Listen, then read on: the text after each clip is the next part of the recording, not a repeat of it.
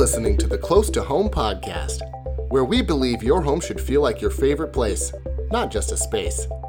Tune in to get your questions answered, hear from experts, and learn the newest trends, how-tos, and stories to live your best life at home. This is the Klaus Corner, a once-a-week tidbit of wisdom from the host of the Close to Home Podcast, Brennan Klaus.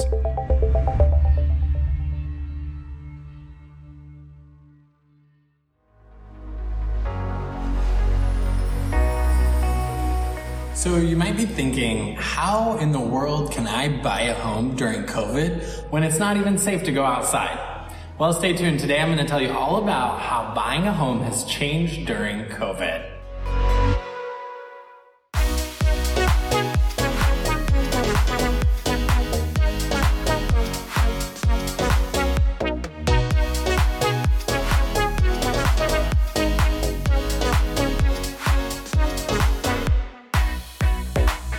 Hey everyone, today we're talking all about how buying a home has changed during COVID. You might be thinking, how in the world can I buy a home during COVID if it's not even safe to go outside?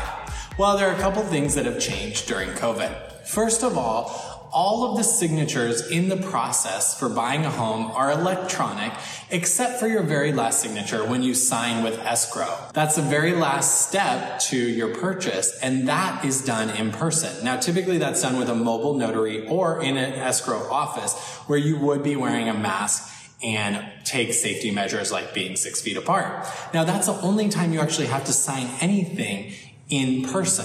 And it's actually only one of the times that you actually have to be somewhere during this process. The entire process can actually be virtual if you'd like it to be. So when you get started, first we do a buyer consultation. That's done over Zoom, so that's all virtual.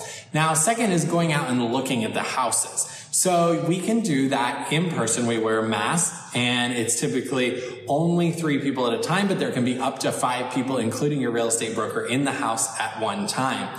Now, once you've seen the houses, it is important to take safety measures, be six feet apart, use hand sanitizer after each house, and always have a mask on.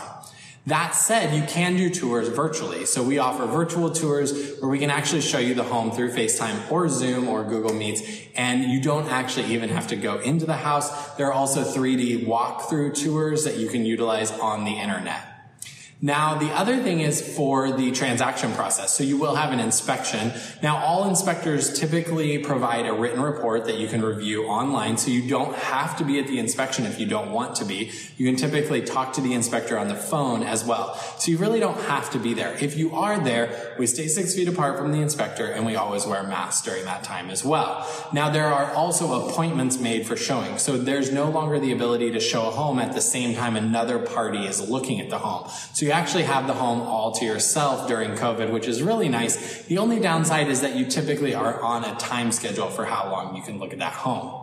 So those things have changed. Now, like I mentioned, the only time you have to be in person is for the final signing. And sometimes you don't even have to be in person for that, because there is such a thing as remote online notary, which is a notary that is remote and online, as the name describes. Now, that is typically only used in special circumstances when a buyer is overseas or not really able to be there.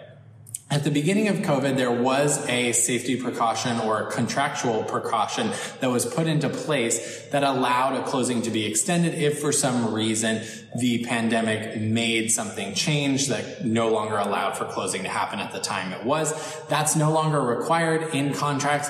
But if you did get sick or were in the hospital, I'm sure that the other party in the transaction, you would hope, would be okay with delaying closing a little bit for that reason to help you get over your sickness. Now, that said, there are no other requirements for being in person. So during COVID, not a lot in the transaction has changed, but we have shifted our thinking to virtual first and then in person second. And so we do offer a full virtual process. If you're interested in learning more about our virtual process or booking your first consultation about buying a home, don't hesitate to reach out. You can call, text, direct message, or email me. That's it for this week. We hope you'll share this video with someone who you know is going to start buying a house during COVID so that they know what to expect. We'll see you next week.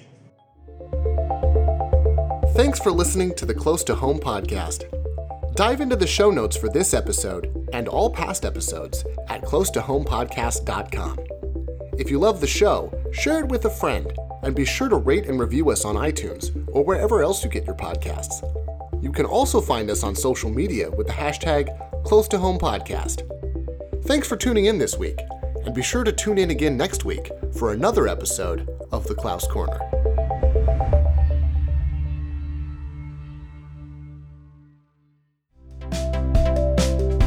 Hey, it's Brennan. I'd love to get this podcast into the earbuds of other people just like you. Will you do me a favor and head over to Apple Podcasts right now and leave me a review? All you have to do is find that purple Apple Podcast app, go to Close to Home, and leave me a review. I'd really greatly appreciate it. Thanks for tuning in.